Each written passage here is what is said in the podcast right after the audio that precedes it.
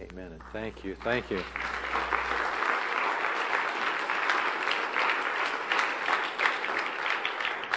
Amen. Thank you so much. Let's open our Bibles today to the book of Hebrews um, in the New Testament. And if you didn't bring your Bible, I think it's on page 808. 808. I'd like to talk to you about living by faith. You know, there's this powerful verse in Hebrews chapter 11, verse 6. It goes like this Without faith, it's impossible to please God. For he who comes to God must believe that he is, and that he is a rewarder of those that diligently seek him.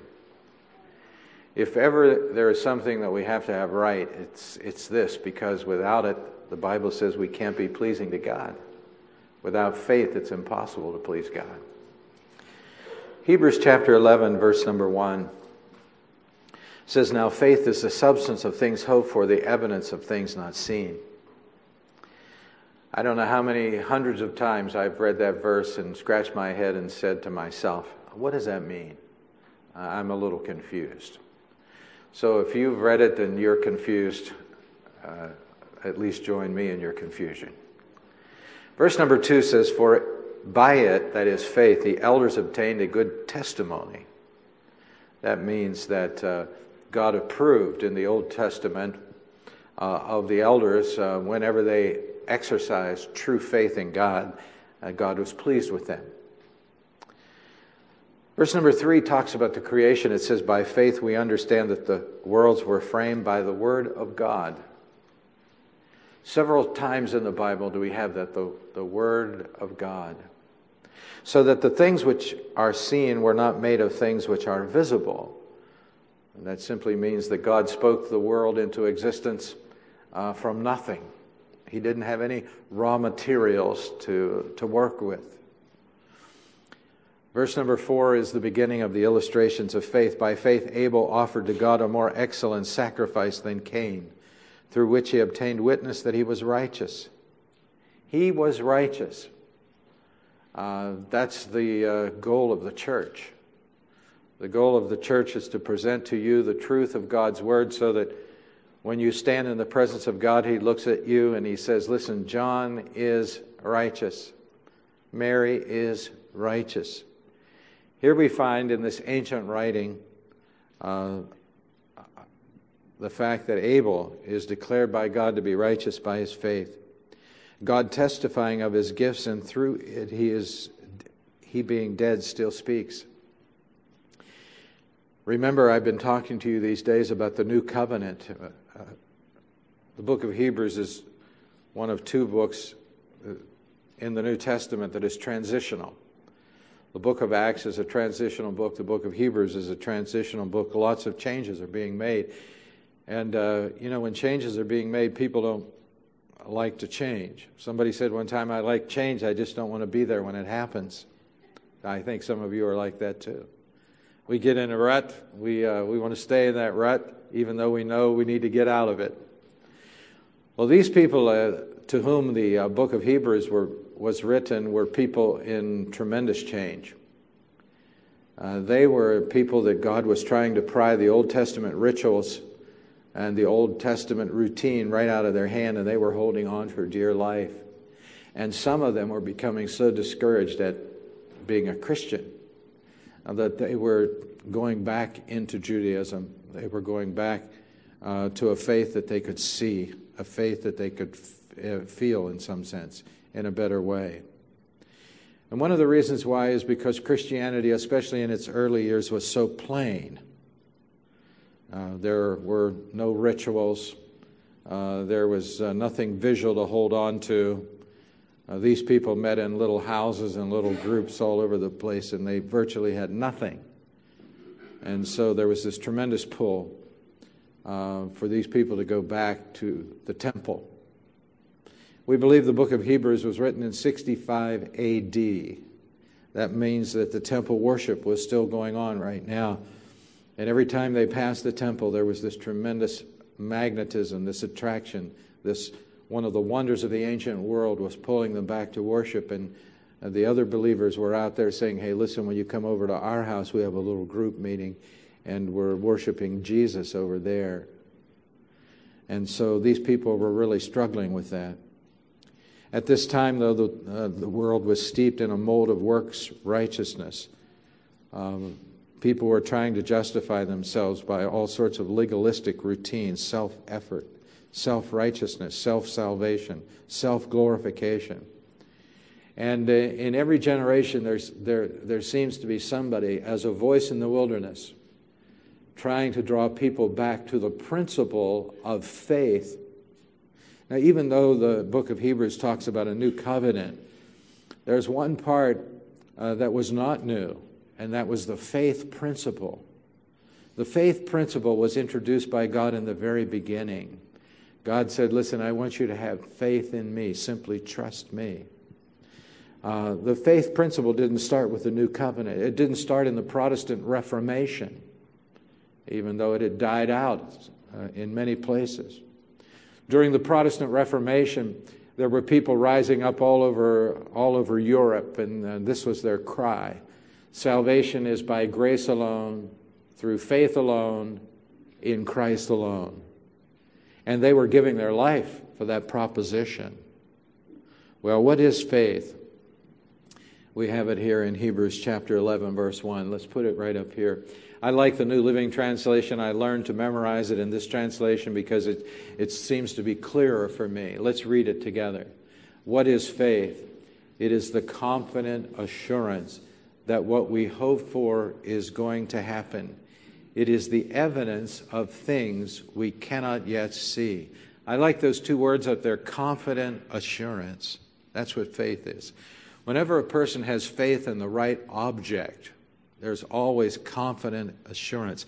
You can put your faith in the wrong object and have your faith dashed. But when you put your faith in God, that's the right object of your faith. And you can be confidently assured. That means that you can go out into the world with confidence and you can face the world. And you can declare to the world that the things that they can't see, you can see with the eye of faith confident assurance that what we hope for is going to happen. When God says something in the Bible is going to happen, we believe it because we have what? Confident assurance. We believe that what God says, He means in the Bible. If He said it, that settles it, right? Uh, we have that much faith in, faith in God. Look what else it says here. It is that we have confident assurance in what we hope for is going to happen. It is the evidence of things we cannot see. Now, if you like to write in your Bible, I encourage you to write uh, several things here. There are several words that you can add in addition to confident assurance, and they are these Faith is the title deed. I've read many commentaries on this passage of Scripture, and many commentators say that that that particular statement works very well there. Faith is the title deed of the things that you are expecting. Even though you don't have the reality of it, you have the most important thing of it, which is the title deed. Another word that will also work well there under confident assurance is the word foundation. Faith is the foundation of our of uh, Christianity. It's the principle that God established in the beginning that we should walk by faith and not by sight. Now, it's more, and I, I know that many of you know this in our church, but there are many people not in our church that don't know this. Faith is more than just mentally believing in facts, mentally believing in history. If you go out and you talk to people and you say, Well, listen, I'm a Christian, uh, do you believe in Jesus? What's their answer? Sure, I believe in Jesus. I'm not a, uh, a Muslim. I, I'm not a Hindu. I'm a Christian. I believe in Jesus. But the faith of which Hebrews chapter 11 is talking about is a whole lot more than that. That's the first step into what real faith really is, but it's not the final step. James 2:19 says this, "You believe in God, you do well.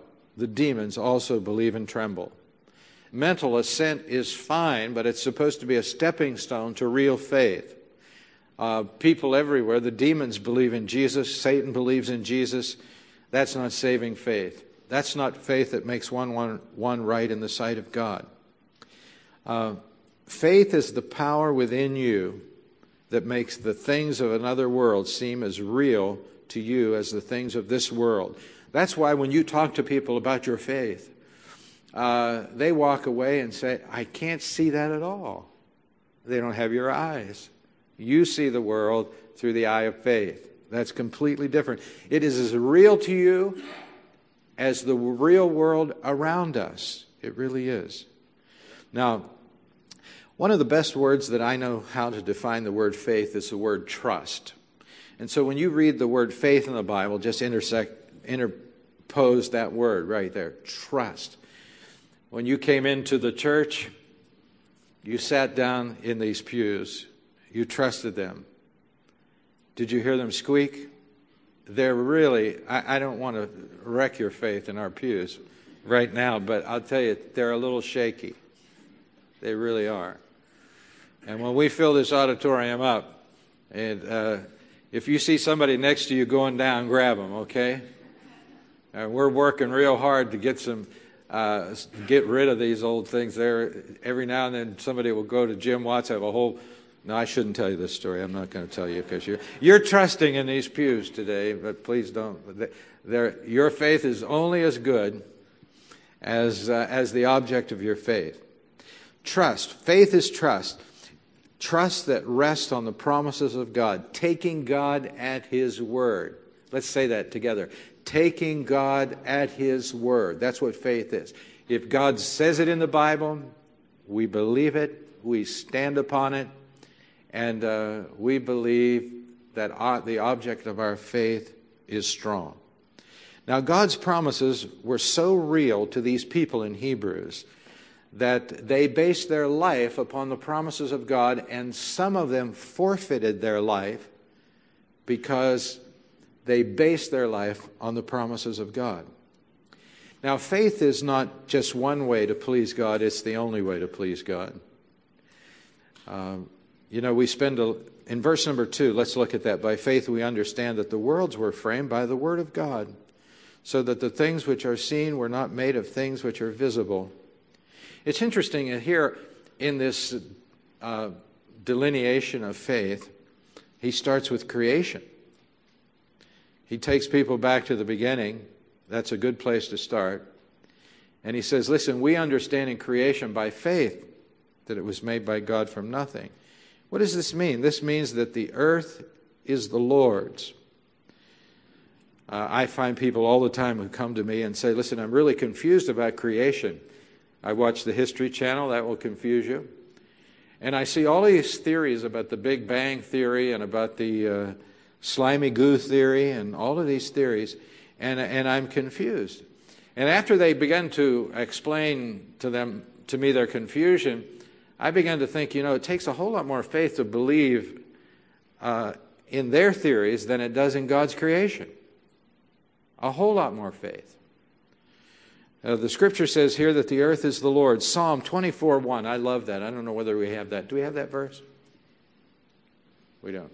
It says this The earth is the Lord's and everything in it. The world and all its people belong to God. Uh, here in this verse, the Bible says that the world was framed by the Word of God. Now that's interesting because we've already, we've already seen this principle. Remember in John 1? It says, In the beginning was the Word, and the Word was with God, and the Word was God. The same was in the beginning with God. All things were made by Him, and without Him was not anything made that was made. Now, the word there, the Greek word in John 1 1 is the word logos. But here the Greek word is rhema. It's a different word. It's talking about the spoken word. And the other passage is talking about the person of the word. Here he says the word just when God spoke it. When he said, Let there be light, the lights went on. Now, uh, there's, a, there's a whole teaching in this particular passage because back in Greek uh, Hellenistic Judaism, Greek Judaism, they believed that, the, that God created the earth from something that was already made, uh, from some sort of formless matter. But here the writer kind of takes a jab at that theory and says, listen, God, God created the world from nothing. And he says, uh, and then he begins th- this long journey of exhibiting to you and me what people look like who walk by faith. And it's interesting, the very first person that is used right here is a person who lost his life for his faith. And I was just reading the, he, this passage and I was thinking, all these people that we lift up in church, and we talk about Moses, and we talk about Abraham, and we talk about Isaac and Jacob and Gideon, and all these people that we lift up, they paid a tremendous price to live by faith. They had many broken hearts. Uh, their life was not easy, it was hard. Abel is the first example. There are 16 examples here in Hebrews chapter 11. Let's look at it further in verse 4. By faith, Abel offered to God a more excellent sacrifice than Cain. Here we find the true sacrifice. Uh, whenever we come to God, we have to offer sacrifices today also.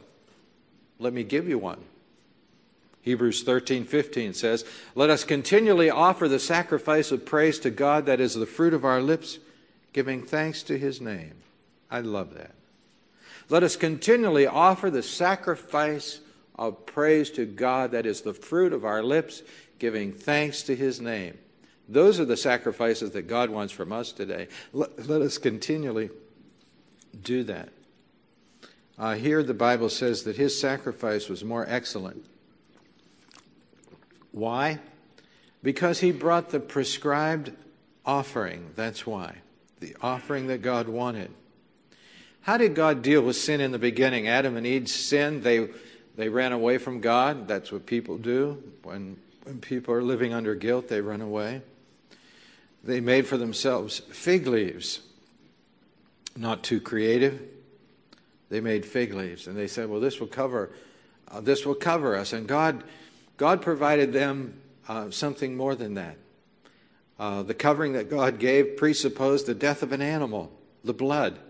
And God was saying, in effect, the only way that you can stand in my presence is not by the covering of your fig leaves, that which you've made with your own hands. The only way that you can stand in my presence is by applying what I have provided for you, and it has to be the shedding of an animal. It has to be the shedding of blood, because the Bible says, without the shedding of blood, there is what? No forgiveness of sin. And so uh, Abel comes with a prescribed offering.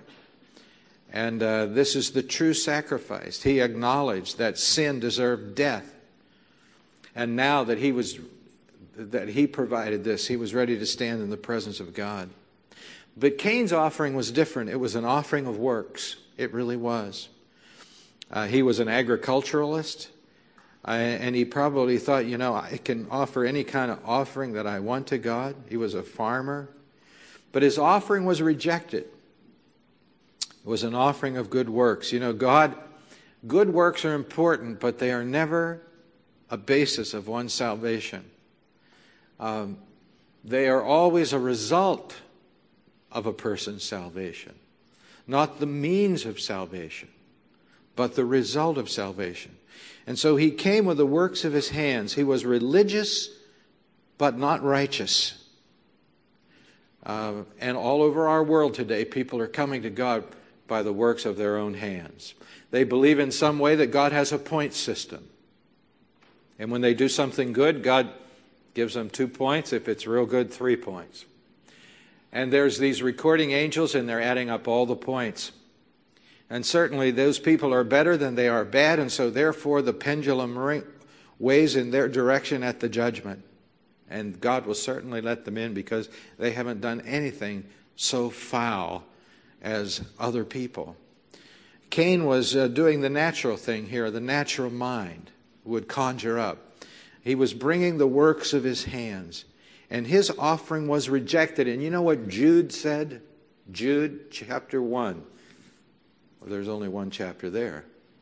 Jude chapter 1. Uh, he says, Don't go in the way of Cain. Woe! Don't go in the way of Cain. Uh, Abel brought a blood sacrifice, Cain brought the works of his hands. And God says, Listen, I accept Abel's sacrifice, I reject Cain's sacrifice. God always rejects good works sacrifice uh, if, it's, if it's sacrificing for salvation. But then I want you to notice here in, in verse number four something in addition.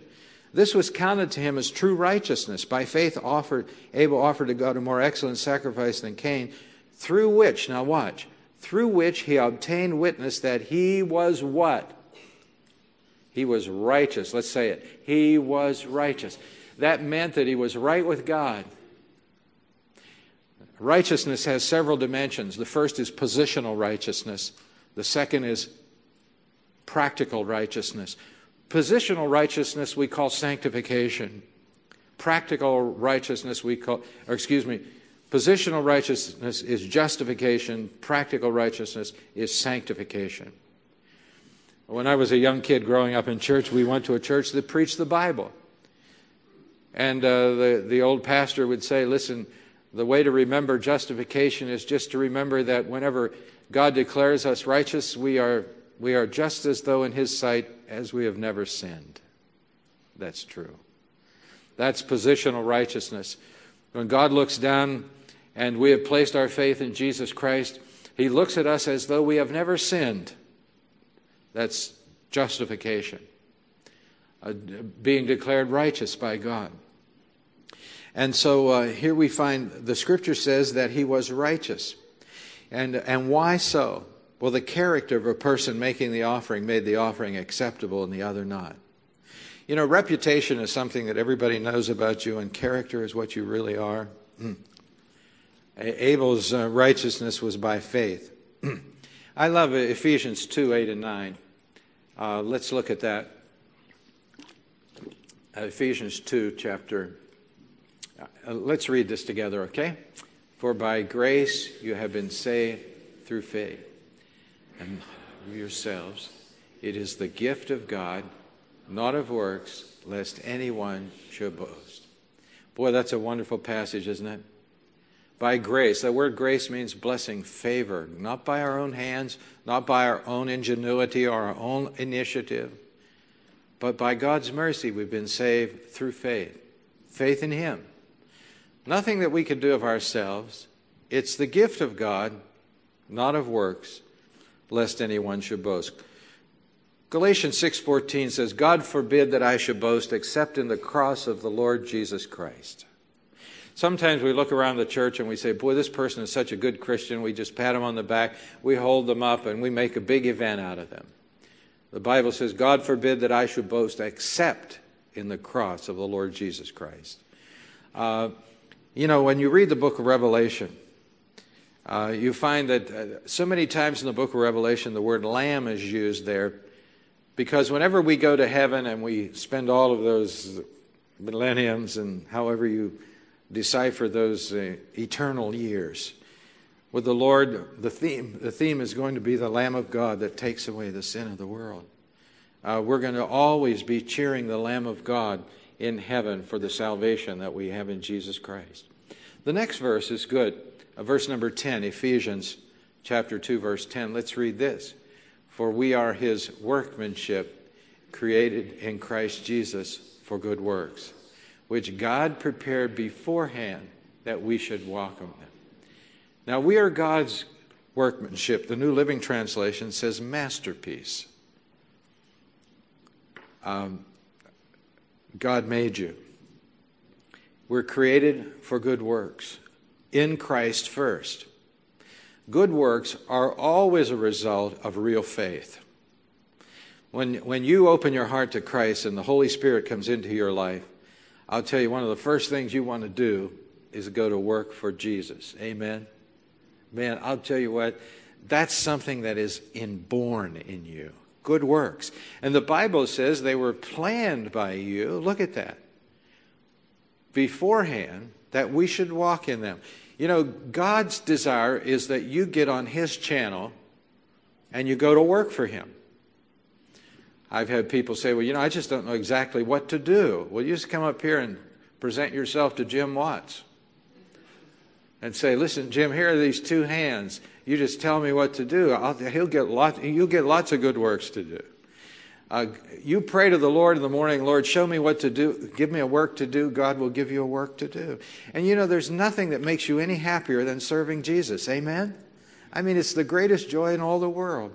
We had all these kids up here at Bible school this summer. I mean, this was a riotous place. Uh, I mean, I never saw so much fun in all my life. But you know who was having the most fun are the workers. Well, I think most of the time. The workers. I saw I saw Elner here this morning. I think she was in the first service. She lives just a few streets over here, Elner Sabatini. She was one of the workers in Bible school. Uh, she didn't drive her car up here, she walked up here. She's our eternal teenager. And She walked up here, and after it was over, she walked home down 88 with all of her Bible school materials under her arm. Uh, she's never so happy as when she's working for God. Uh, God has a work for you to do, and if you'll volunteer, uh, if you're saved, there's something inside of you that says, Listen, I have to do something for Christ. I have to serve Him with all my heart. Listen, good works are never a means of salvation, but they are always a result of your salvation. If you don't have a desire in your heart to work for Christ, something's wrong with your spiritual life. Uh, there is that passion in your heart. Listen, I've got to serve Christ. I've got to find some place in the body of Christ to be of value. Um, and so here we have true righteousness is by faith, not by works. Uh, and then we have uh, true witness. Let's look further in verse number four. He obtained witness that he was righteous, God testifying of his gifts, and through it, he being dead still speaks. That's provocative right there. Abel was the first martyr of the faith, of faith. He speaks from the dead. Every person speaks from the dead. You know that? When you die, your life lives on. You know, we have our funeral services and we wax eloquent about how important your contribution to the world has become and how people are going to live out some of your principles. Uh, but that, as trite as that may be, uh, and as common as that statement may be, it's really true. Your life is going to live on. Your life is going to live on through your kids. Your life is going to live on through the people that you love, the people that you've impacted. And uh, if it's positive for Christ, that's a good thing. But if it's negative, that's a bad thing. There are many people I know, even in our church, that are suffering for the sins of their parents and suffering for the sins of their grandparents. Their, their lives are living on in their kids. But uh, Abel uh, here is, the, is uh, given to us an example of how he speaks and being dead. what would he say? What does his life say? Uh, I think it says faith, not works. That's what it says. Uh, he says, listen, Cain brought his works, I brought my faith. Faith is supreme. I think he would uh, say, say also that we should accept God's revelation above human wisdom.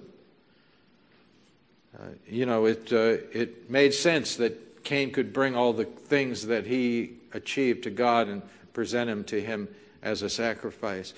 But you know, God's sense and our sense are two different senses. They really are. You know, people say, well, you know, uh, you know, it just seems illogical to me that God would accept me.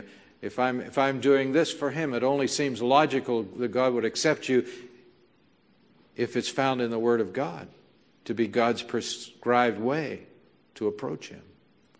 Uh, God doesn't take into account our reasoning, He's already reasoned this all out. And all we have to do is follow His reasoning. Another thing I think He would say is sin is severely punished uh, you know, I read several times this week the account of Cain and Abel in Genesis. And it's kind of scary because remember, God called Cain out and said, Listen, where's your brother? And he said, Am I my brother's keeper? He says, Where's your brother? He says, His blood cries out from the ground to me. Maybe Cain buried his brother in the ground, but you can't hide from God. He says his blood cries out from the ground. And he says, Listen, you're cursed. You're going to be a vagabond. You're going to be traveling. You're going to have no place to rest. People are going to hunt you down. And you know what he said? He said, My punishment is greater than I can bear. And so Abel speaks from the ground and says, Listen, sin is severely punished by God. You know, people have the idea today if they don't accept Jesus, well, you know, it's not a big thing, but, you know, I think there's going to be a lot of people in eternity that have to pay for the, the penalty of their sins. And, and that's going to be the least of their statements. My punishment is greater than I can bear. An eternity in separation from God is no small thing. Well, Abel, as he stood before God with his offering, his body and his soul were in harmony. And Cain came, his body and soul were not together. He was going through the motions, but his heart wasn't in it. He wasn't doing it God's way. And whenever you and I serve the Lord, our body and our soul have to be in unity, have to be in communion, in harmony. And, uh, and when they are, God says, Listen, I'll accept your offering. But if we're just going through the motions and we're just going through the trappings of being a Christian, God knows the difference. But he invited Cain to, to turn around his, to turn his life around, and he refused. Uh, God is a God of grace today, and he reaches out uh, to people. There are many people going through the emotions of Christianity today, and that's all they're going through. I'll tell you, he is not willing that any should perish, but that all should come to repentance.